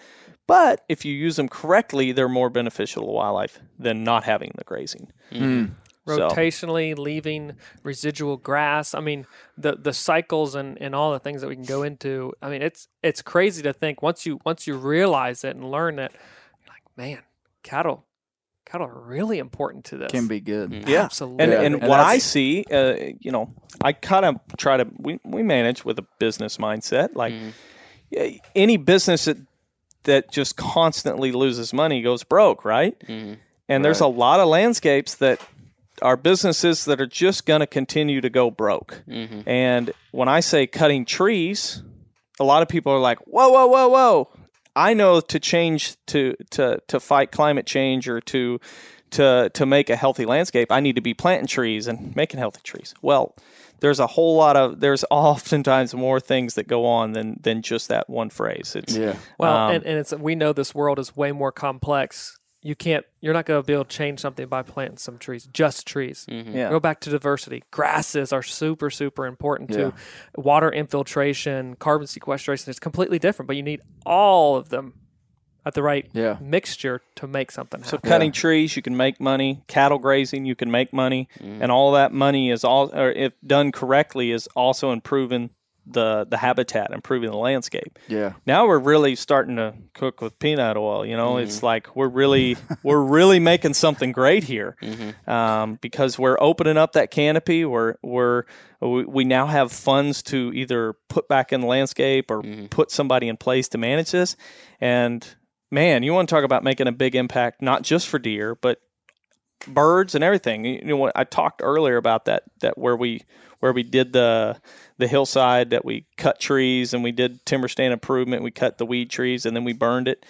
Fellas, that like the deer utilize it. Now it's great nesting for turkeys. But what you can really key on key in on is the amount of birds that are in that. Mm. Like you Crazy. can just go there and hear birds singing, It's flying very vocal. you know, mm. just it's amazing. It, it mm. sounds alive, and that's what we're looking for in a landscape. A, a, a landscape that is either restored or healthy should not be stagnant. You should hear the buzzing. You should hear birds chirping. Like there should be activity Yeah. from a, a wide range of whether again insect life all the way up to birds, mammals, utilizing that area. If it's not, it's probably a low grade site Yeah. because it's, they're not gonna yeah they're not gonna be there if it doesn't offer anything, right? Yeah. Yeah. Man, that's incredible stuff. I, I want to have you guys back on sometime and we could just talk about uh, turkeys. Yeah. Actually, back in the spring, I was wanting to, I was trying to figure out a way to talk about turkeys and nesting habitat because, Oh, yeah. geez, this part of the world is is is hurting. Now, I think Mike Chamberlain, he was on uh, some of the bigger podcasts. Well, he, was on our it. podcast. First, Why do you Why do you think I said some of the bigger, better podcasts? oh, that was I us. wasn't gonna be name dropping. Uh, no, I, I did hear him on your podcast first, Um, and uh, no, but but he's done a good job. What are we? Fifth grade. I had him first. well, he's. I I think he's done a good job, and I mean, Yeah, he's yeah. saying all the stu- same stuff you guys are doing, but Yeah. but just uh, talking about brood habitat and stuff. But and Oh. we don't really. It's people aren't thinking as much about turkeys right now, but I, Right. I really would like to have you guys back on. we are sometime we are very about- passionate about turkeys Yeah. and turkey hunting, and then making more of them. Yes. So man, One I thing. love, I Y'all sound hungry. Y'all sound like poultry farmers. Like That's right. Peanut oil, frying, oh god, turkey. My brother, good. my brother, working in in kind of western, uh, south of here, uh, in western Arkansas, landscape's pretty similar, different mountain range, air quote that. Um, but one thing that he's got to observe over his last four or five years working down there is the impact of you know everybody knows Arkansas turkey population's not doing great, but where they find and like they can go and employ or co- other employees that he works with are are actively hunting in Arkansas. Of course, he's a Missouri guy, so he he leaves Arkansas to come out Missouri. Yeah. But you know where they're finding populations increasing and a lot more turkeys to hunt is these places that are very actively managed. There Yeah. there are lots of fire. There's lots of timber sales, or they're cutting timber. So there's Yeah. lots of the early successional plants growing up in the d- disturbed sites. Yeah. They're not growing them in closed canopy forests that are getting filled not- with bush honeysuckle. It's not by happenstance. Yeah. Yeah. Yeah. Strong, strong, strong correlations to disturbances and improving or maintaining, stabilizing um, turkey populations. Yeah. So the Hey, I want I want to talk to you guys some about your hunting.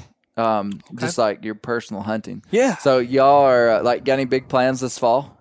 Are, you, are Nothing- y'all are y'all nothing big. traveling or hunting locally mainly? locally, Locally. I, my wife and I will have a, our second child in August, mid August. Oh wow. So um, my my traveling is going to be pretty limited, Yeah. uh, and at the same time, man, 2020 was so crazy for us with consulting that once deer season starts to dwindle, you know, we start consulting in December usually, and January, February, March, April is just crazy. Hmm. And this year, We travel been, enough in that first quarter. Generally, that's like I'm done. So like going into the fall, we feel guilty leaving home, leaving the Yeah, wives, yeah. and, and deer frankly, I don't so- want to because I, I just want to stop and sit down and, and kind of go hunt my own spots. And fortunately, where I grew up hunting my family farm, we still have it today. And so I get to hunt the same turf that I hunted when I was 12 years old. Yeah. And we have a pretty good buck on there. So, um, What's a pretty good buck for up there?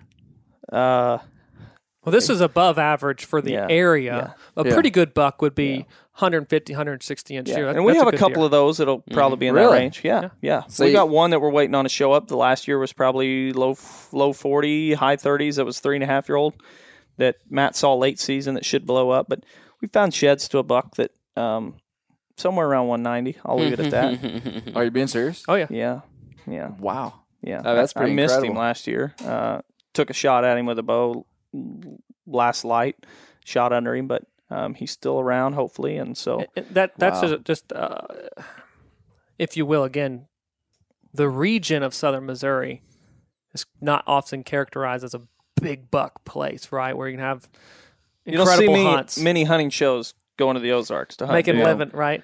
No. So, but in pockets where that habitat is in place, again, another strong correlation to with you when you have that age structure built in, and you've got some really good deer.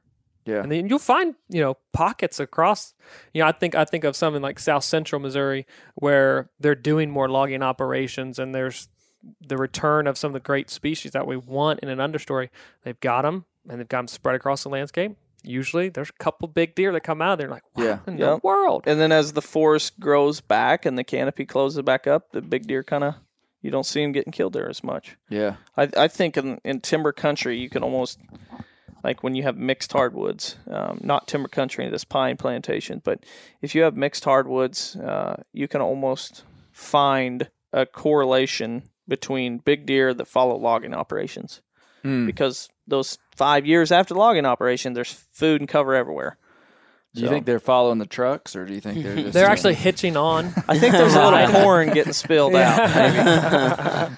Uh, um, What do you guys think about bears in southern Missouri? I think it's awesome. Cool. It's cool. Yeah, Yeah. we've Absolutely, we've started it's cool. finding them more and more. Um, they're showing up on cameras. It Hey, used y'all to have just seen be- them on relatively your regular. place. Yeah, oh, yeah, yeah, yeah, yeah, Yeah. And we're not too many years away from a bear season, so Yeah. Um, We're- we're I don't know what that's going to be like for us. You know, they're talking like it'll be uh, Mid October rifle. mid October rifle, and it's kind of like, well, I want to be bow hunting deer at that point, but You know, we had we had on uh, Laura Conlee, the the I listened to fur that. bear Great biologist. podcast. yeah, Yeah. So One of, the, one a- of the top out there. what's that? Your podcast. I oh, listened oh, to that one. Oh, of course. Yes. Yes. um, one of the bigger ones. Yes, exactly. Yeah. Um, no, she. I think it's pretty interesting. If if you guys could bait deer in Mis- in southern Missouri or in Missouri at all, the bear would be a big problem. for bear oh, totally. That Like, conflict I'm- back and yeah, forth. Yeah, because like what oh, if you could bait deer, there would be bears at every corn Oh, sure. pile tearing up every corn feeder, and people would be throwing a fit. So it's interesting for me to look at Uh-huh. it because it's a different setting, and we've had bears for so long here. People are just kind of used to it. It's normalized But now. It, these bears are moving back in, and they've been there for 25, 30 years or Mm-hmm. longer. Even I think she Yeah. said there was evidence of bears being in there. I mean, pretty shortly after the reintroduction from Arkansas in the 50s and 60s. So I mean, there's Yeah. been there, there's been bears there, but just in the last 10 years, they've really Oh, gone Popped. crazy. You know, I Yeah. worked for the Missouri Department of Conservation in college and shortly after, right out of college. And when we first started trapping bears um, and first started radio collaring bears. And, uh, you know, what's what's funny about it is that, you know, fortunately for Matt and I, we're not government employees. So we're a little bit more aggressive with our management techniques. We don't have to jump through uh, legislation to try to get a timber sale or whatever. We can Yeah. kind of just go recommend it and people do it. And uh, so we can say things that maybe they wouldn't say. But Yeah. you know what was funny when I was working there um, is we would track these radio collared bears. And when we first started doing it, it was late. It was late in the summer. Um, and even during deer season when there was no legal uh, you couldn't legally bait you would notice trends of bears going to sites on a regular basis where it's just like i know there's some sort of attractant there because that bear is there almost every single So you think day. it's people feeding deer or something? feeding Oh, deer sure. yeah Yeah, people sure, yeah. feeding deer and, and bears were going in and so they couldn't complain that their feeders were getting tore up because They were illegally then they expose feeding. themselves, right? Yeah. yeah so What did I did I see uh where was I at the other day? I was somewhere the other day. Well, it's it was here. You know, we we we now have CWD regulations mm-hmm. that Yeah. you can't bait deer 30 days before season. Okay. Wow, that's Wait, that, so that's that's Missouri anyway. So like even without CWD, that's Missouri. You could bait during the off season, but 30 Oh. days before You had to stop. season, you had to stop. Oh, now you see, I guys are jumping into Missouri. Well, no, no, we're the Okay. opposite. We can't we can't feed any time except 30 days before hunting season. Oh. and thir- it's, it's, it's exact opposite. does CWD stop being transmitted 30 days before? And then, no, the deer hunting's more important. well, it was totally a political political Right. move. But um, Yeah. no, Maybe- but like should've that. Walmart and different places around like are selling corn. I, I don't want to say right now because I hadn't been to Walmart in a long time. Um, but like, yeah, people are selling corn, and it's like all a game warden would have to do is like go Oh, down sure. to Walmart, watch who buys you know two hundred Yeah. pounds of Uh-huh. corn, uh huh. and then Follow them out But- to the woods. But what's the Yeah. point of writing a ticket for a, a judge or somebody just to throw it out? Yeah, maybe so. Because it depends on the Yeah. region. You know, in Missouri, um, corn is sold in Walmart and sporting goods stores almost. Uh, I- I'm assuming year round. so you can bait all other times of the year except hunting season. yes, in Missouri, yes. I- It's unless 10 you're in a CWD days. zone. Yeah. 10 days before hunting season. I just think it's 15, maybe. Okay. It's somewhere in there. Yeah. But but in ironically, and it's just like what a world we live in. But when hunting season opens up, it's like they go get the pallet jack and they move it up closer, like right at the register. and you're just like, "Are you serious right now? We can't." Wow. Even in even in CWD zones where you're not supposed to bait at all, it's like they still sell corn. So it's sort of not. It's I guess Money it would just talks. be so hard to That's what. enforce. it's just bird seed, Adam. Yeah, yeah, bird yeah, seed. bird Yeah. seed. yeah. Mm. It's actually see the planted for thing. gardens. What's that? We see the same Yeah, thing. It's all yeah. over. Yeah, it, we got a uh, an uphill battle, in, Yeah. in a world of changing perspectives. That's what really it comes down to in everything that we deal with is changing perspective. And usually, the most beneficial thing is long term. Uh, oh yeah. I mean, like There's- that, there's- that, you- that's the you- way you it can't is. cut corners with this kind of stuff. I Well, don't think you can cut corners in conservation, really. Yeah, that's a It's- good. it's a that's a natural- good statement. it's you a can't natural- cut corners in conservation. World that we're working with, and that you have to look at the foundation, which in what it operates on, and it doesn't really cut corners. Right. The system is the system. I think we need to learn first what the system is, embrace it, and then manage in that system. yeah. We're not now, as we're seeing all this stuff occurring that we talked about in the podcast. Yeah. Learn the system. and management with good. You know when you learn that sys- system that he's talking about it's not that we sit on a throne and reign over all of it we just fit right in the middle of all of it and we just have to figure out how Well, to and and it's nothing that like manage with it we created or Land Legacy did. It's just like this is the way that God designed it. I'm just embracing that. I'm learning it, and now I'm applying, you know, truth in the way that nature works Yeah. to nature. Yeah. Well, it's like another statement we make sometimes talking about invasive species and improving deer and whatnot. It's like I'm not going to manage a native species, talk about deer, with non-native plants. yeah. I'm going to find the native plants that they like, manage for those. and I'm probably going to improve that native animal species at the same time. Yeah. And that's a longer game plan than going out and buying corn and pouring it out up here. totally or But going let me tell taking you, a chainsaw you and will doing create hinge cut you will create a deer mecca for a couple of days by putting out 200 pounds of corn up there. oh yeah That, Oh, That's what's that's what's so it's so bizarre, I- and at the same time you're you're you're confined by the culture in some ways. But like, um, you know, like baiting deer in Arkansas, it's such a political thing. I mean, like the the, the mm-hmm. culture has become ev- revolves, you know, on private land. You can't bait on public land. So there's still guys that are on public land that are deer hunting based upon sign and mm-hmm. trails and stuff. Mm-hmm.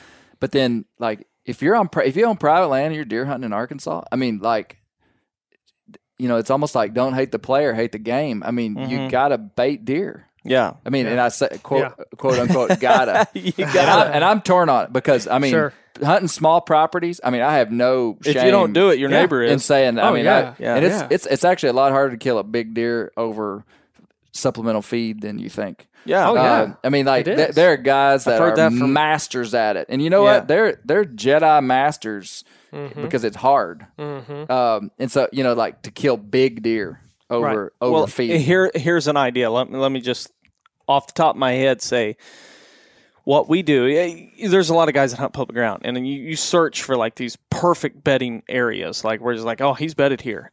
Private land guys, we can go. Well, okay. What is what makes that so special? Okay, I'm going to take that and I'm going to go do it on 20 spots on my farm to where I've got ideal bedding everywhere. I'm going to replicate that success. What about you know when it comes to the baiting? Everybody says most guys that hunt over bait say, "Well, it's really hard to shoot a mature deer over a bait site. We have to really hunt them going to the bait site because they show up right after dark." Well, let's not. Uh, so let's take and create ideal bedding, secure bedding somewhere. Using terrain features and what we know about natural disturbance to create what he would call a bedroom, and then let's find a place in between the two to hunt him as he's getting up. It's Yeah. like that sounds sounds pretty pretty fun to me. Now I don't have to sit and stare at squirrels eating all the corn. yeah, yeah, yeah. and, and raccoons? and you and you would raccoons. and you would kill better deer too.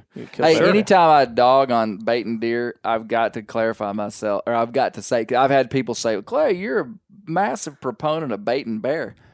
Baiting deer and baiting bear is totally different things. Mm-hmm. Yeah. We bait bear to be selectively to selectively harvest bear. We're not we're not trying to supplement a bear's diet to improve his health. Yeah. well, you see I what I'm that's- saying? That's Yeah, an yeah, Like important distinction. we're, we're we're when we're baiting a bear, we are we are trying to draw bear in because they're such a, a, a Elusive. dispersed. Yeah. Yeah, Yeah. They're, they're they don't have high densities. Mm-hmm. You know, like a deer, a deer would have these really high densities. A bear would have very low densities, and so it's like totally different. Because I, I just, What- what I- is- just for you, you know who you are out there in podcast world. Who's going to email me and say, Clay, I thought you were a proponent of baiting. I absolutely am for for for bear, and and I'm not saying I'm against it for deer. Totally, it, it's kind of a catch 22 Mhm. in places where you have been able to do it for so long. They probably just need to they, they need to just cut it out. To me, I think it and needs then to just be let statewide Rip off the or Band-Aid. just- nationwide. They do. I would be totally cool if they cut out baiting for deer.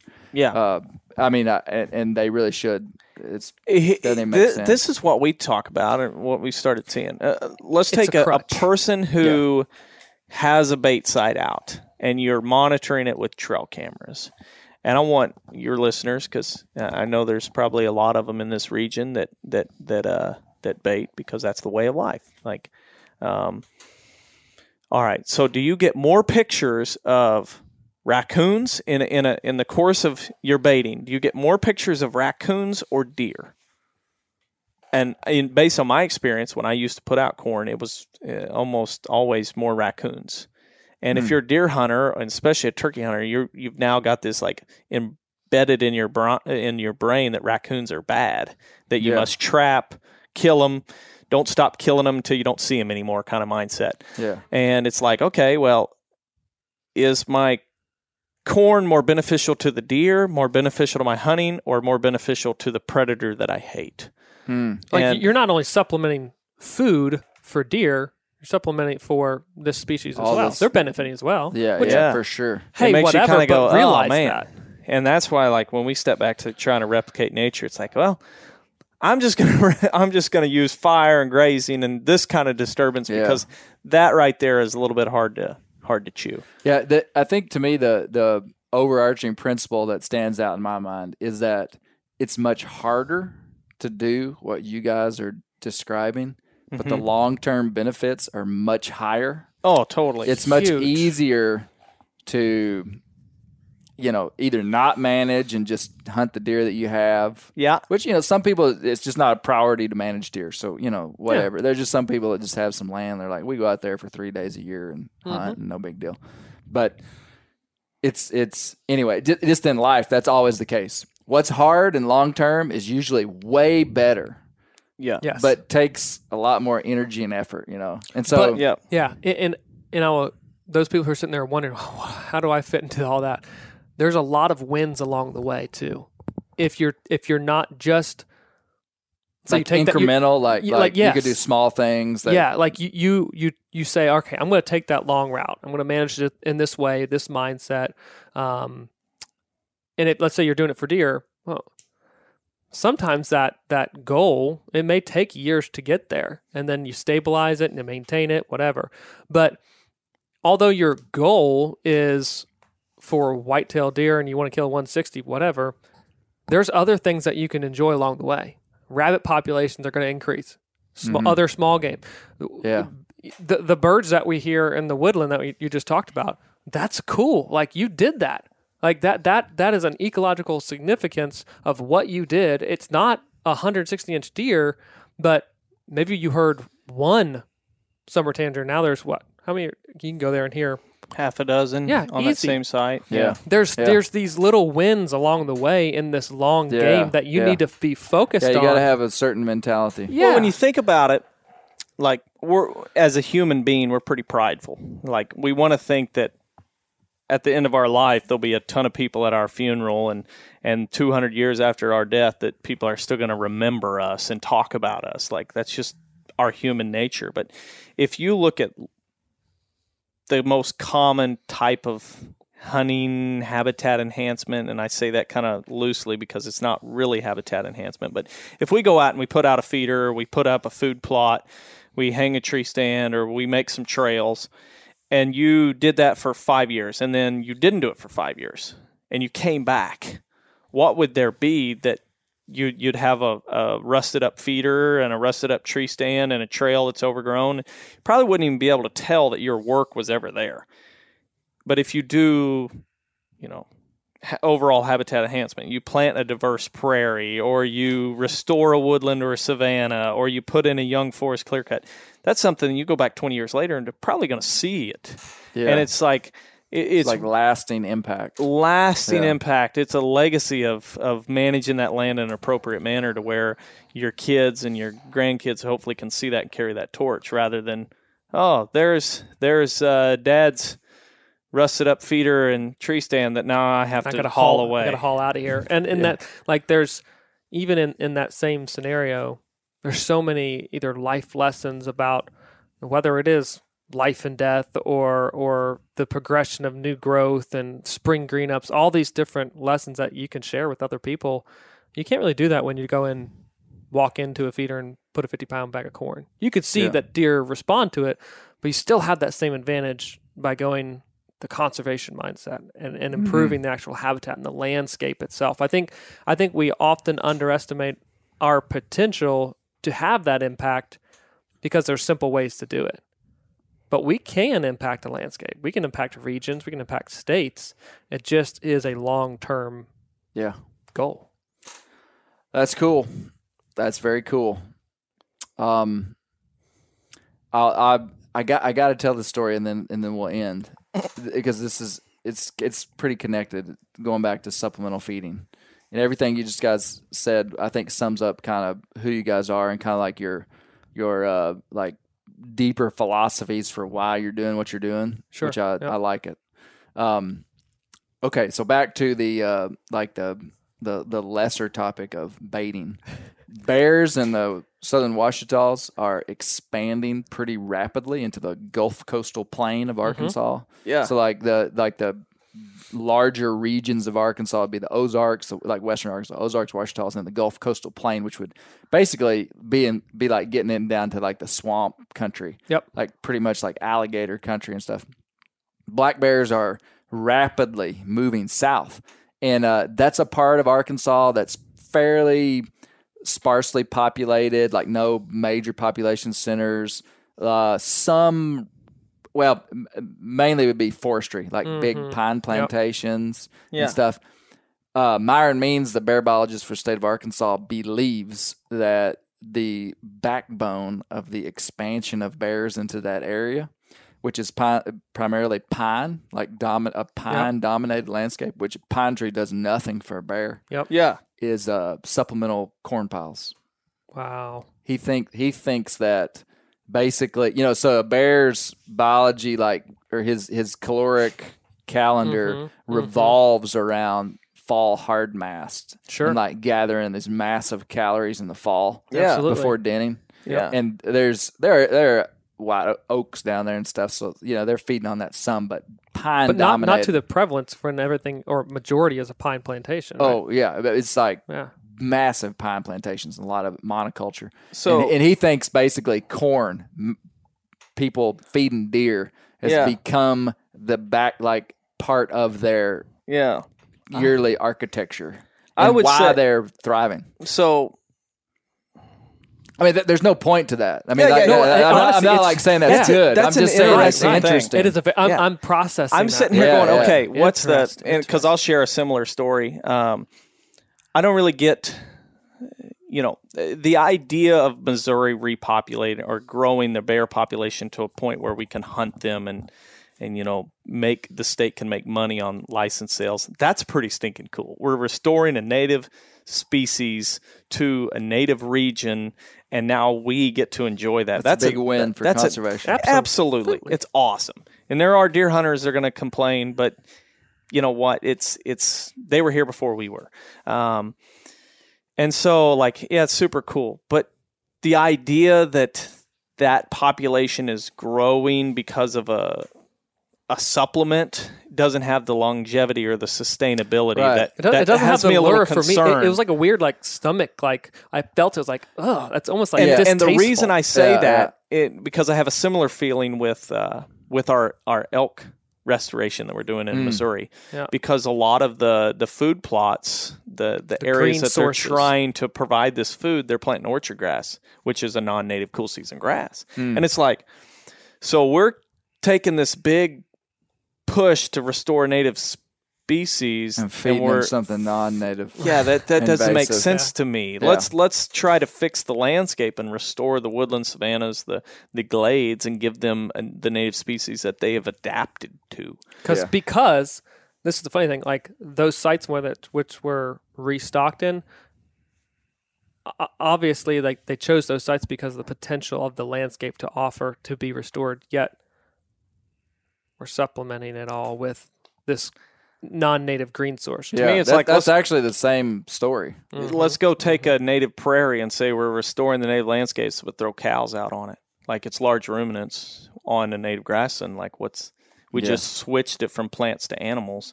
Yeah, I don't know. It's it's cool that they're expanding, and it's Yeah. cool that there's a potential that more people And- are going to get to see and them. Myron, Myron's the first one to say there's that's not research back. Yeah, that's yeah. just Yeah, yeah, his. That's just his observation. That's just what Anecdotal, he yeah. thinks is happening, and Yeah. and I, I think it's totally probable. Um, uh, sure, I sure, think sure. I, what I've thought is that well, heck, if if they outlawed baiting or something, you know, would that mean that they would leave those areas? yeah, And it's my Matt's dying to say something. No, I go think ahead. I think they'll. I think the Bears will find a way to survive down there. Oh, because Oh, yeah. I, I think I think they're using that because it's a great food source. It's and it's probably propping them up a little bit. But I think if it was gone, I think man, they're such a successful omnivore. Here's a question. Yeah. Do you think one growing seasons are are different too? So like that length and Much severity longer. of winter, I, I think is going to help. So it's like it's almost like that crutch to get them into the area. But then if let's just say it did happen, baiting was removed. Do you think that you would certainly see that bear population if there was those um, more populated areas? Those bears then be supplementing on trash. The more the cultural conflict Oh, with see what you're saying. people, you know, they have to take one supplement from humans and then go to another one to, to from a caloric standpoint. Yeah. If if nature is not providing it. Now, It's granted, they're, possible. yeah, they have a wide range of stuff that they eat, right? I mean, Yeah. it's just it's crazy, but we all know that bears love easy meals. I mean, Yeah. Wildlife in general love easy meals. Yeah, yeah, yeah. That's entirely possible. That if you took it away, then all of a sudden you'd have nuisance problems and mm-hmm. stuff. yeah. But yeah, Here's Well- a question for you before oh, we wrap question. up. Yes. So I mentioned earlier, Missouri will open up a season hopefully in the near future for Bears. Uh, there'll be, from my understanding, and I didn't listen to that podcast, so my Oh, apologies. jeez. Do Dude, you feel from one of the what, best podcasts from what. I've heard, um, there is not going to be any baiting allowed, right, right. and there's so there's no baiting private or public, Yeah, and it's going to be a short short, season. window yeah. uh, with a rifle, right? Okay. Yeah. uh, from what I understand. How successful? What I picture is probably by design. What I picture is a bunch of us Missourians who have drawn tags, headed to the woods. No dogs either, I don't think. no. headed to the woods, walking around in densities where, or in areas where there is a higher density of bears, pushing them out. So what I picture is it's going to be very tough to fill tags Yeah. And I picture the bear hotspots or the bear population dispersing into larger regions to where Mm. then those bears can repopulate to where 10 years from now we'll have bears everywhere. Yeah.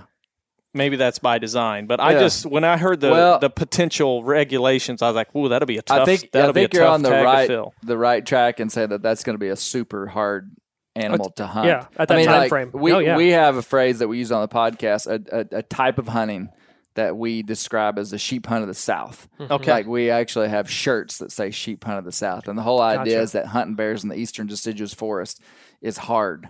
Like Right. a western sheep hunt, like Yeah. you're, you're, it's a low probability hunt, Mm-hmm. very low probability. Um, the only thing that Missouri has going for it is these are unhunted bears. Mm-hmm. Yeah. So that's what's in, incalculable. In you know, it's hard for me Yeah. to calculate Yeah. based upon what because our bears are hunted, and uh, I mean it, it's it's I think it's as tough a hunt as there is in North America, and I'm talking about all the types of hunting Wow.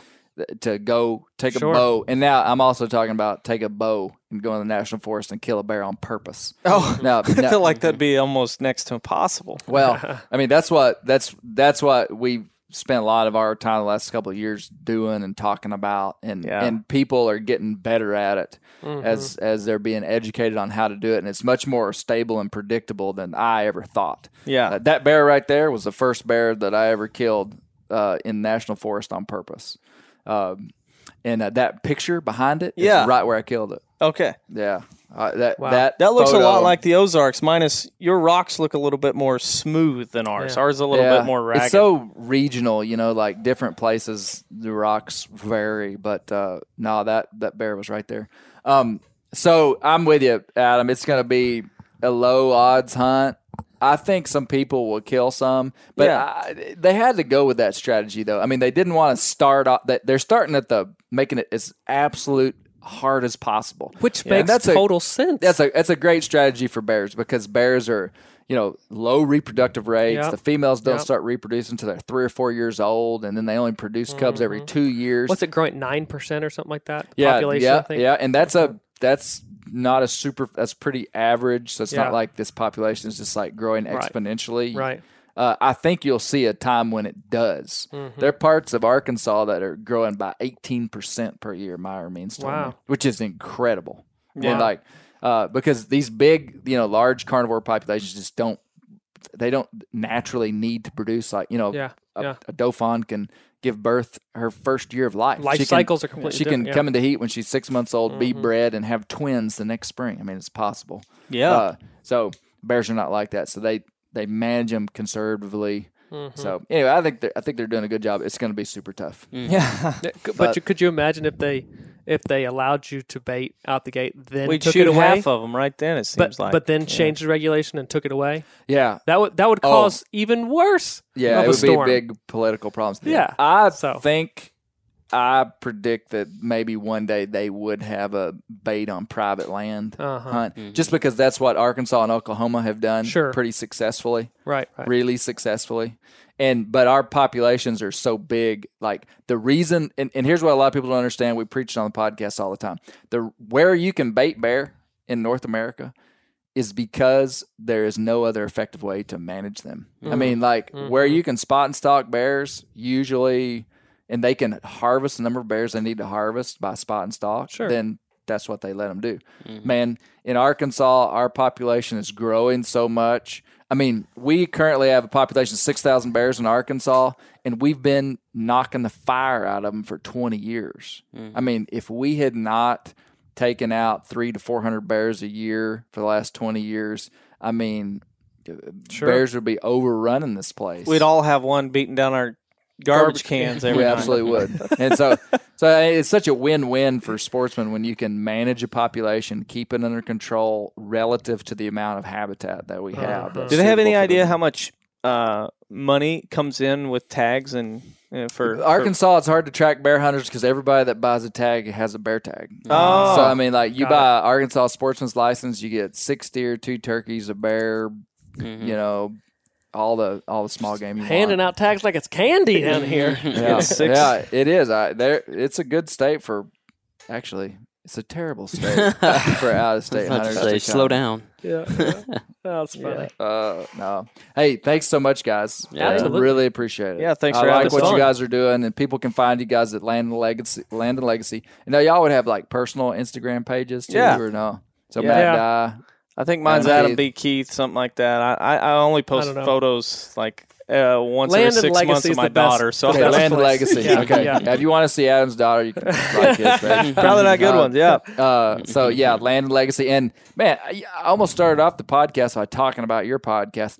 You guys, you hadn't made six hundred episodes of your podcast, have you? No, No. two. We're right around two forty Why five. do you- Why are you numbering your episodes as like six hundred something? I think that's, Dan. That's Dan. That's, that's a Dan Yeah. Johnson. Well, I don't know. Okay, I, I don't know. We, I we've didn't so been realize doing, that y'all, was happening. y'all have made like two hundred something. well, we've been doing it for like 40, Yeah, three and a something like years or Yeah. so, Mhm. and average every week, two Twice a week. two a week. I Yeah. I appreciate the persistence there. Yeah. No, so I- I'll end up have said this before because I'll say this in the intro that I do, but like your podcast is full of it's like it's like information driven. Correct. Yes. Um, so like our podcast is is like more like conversational, like long for you know we're not we're Mm-hmm. not as much like we do some tip driven tactical stuff for sure, but yeah. but you guys is more of a format of we're given info. We have topics and we're given information. Yes. which is great, and they're Yeah. usually shorter. Mhm. Uh, you know, under an hour, most of them. Yeah. And anywhere And so- from 30, 30 minutes to 30 an hour. Yep, 30 to an Yeah. hour. So Yeah. man, tons of information. And that's part of the reason I didn't necessarily want to go into like a specific topic on this podcast because you guys have covered so much. People can Right. go back and and look at all your stuff and, and learn a ton. You really can. You guys are doing a great job, I think, of just disseminating really solid information. I appreciate Uh, Appreciate it. Yeah, yeah, thank you. really are. And um, so yeah, keep doing it. And good luck with that big buck this year. Do y'all both hunt in the same place? You let him hunt. We we I'm were. looking at Adam He's got a saying, Yeah, lease we now. were. Yeah, Yeah. and I just I just leased 160 acres, and um, I don't know. It was second night of putting cameras out. There's a good one there. I was like, hey, Yeah. All right, Nice. all Yeah. right. My Nice. brother and I are working on buying that farm right now. So Out from under Matt. No, no, no, Matt no, had no, the no. opportunity, No. but um, No, yeah. it's- it's right next to their the family I like, farm. dude, he's too. sitting right beside you. Yeah. no. Yeah. So No, no, But but no no, you're trying to buy the lease that he no, no, no, currently no, has. no, no, No, no. no, no. The lease is next. to he's their trying to farm. divide us. Yeah, No, no. they're Yeah. buy, him and his brother are purchasing the land that's next to their family farm, Gotcha. Okay. and so Okay. yeah, no, no, Gotcha. it's all gotcha. good. It's yeah, all I was- I was- interesting story about a Family Farm. Not to go off on another rabbit trail, but you know, it's it's been owned. My grandpa owned it. Great grandpa owned it in 19, or 1892. Sold it Oh, to wow. Stark Brothers, uh, a fruit tree company. Hmm. You ever heard of fruit the fruit trees? But sold it for a thousand fruit trees. My grandpa bought it back in 1952. Oh. Um, so it's been a family farm ever since. So my brother and I are trying to expand it and buy the neighboring property. Oh wow, that's cool. thousand very fruit cool. trees.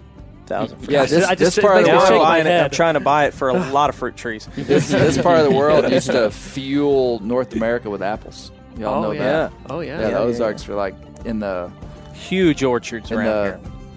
first 20 years of the 20th century, early 1900s. Yeah. Apple trees, yeah. Do you have many short-leaf pines around here? Mm-mm. Where you're at? Not like right Not here. right this- You get 25 miles away. They get you- cut out, or they just aren't here. Man, I you drive from here to Fort Smith in the winter and see a lot of it's not all public land, but it's pretty just native Ozarks. Yeah. You won't see a pine tree. Did he say native Ozarks? He Closed said that. canopy? Yeah.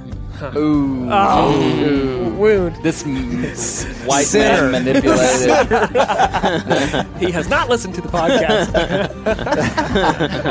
Well, all right, thanks guys. Appreciate it, man. Keep the wild places wild because that's where the bears live. Yeah. And the, we got to get the Japanese honeysuckle out.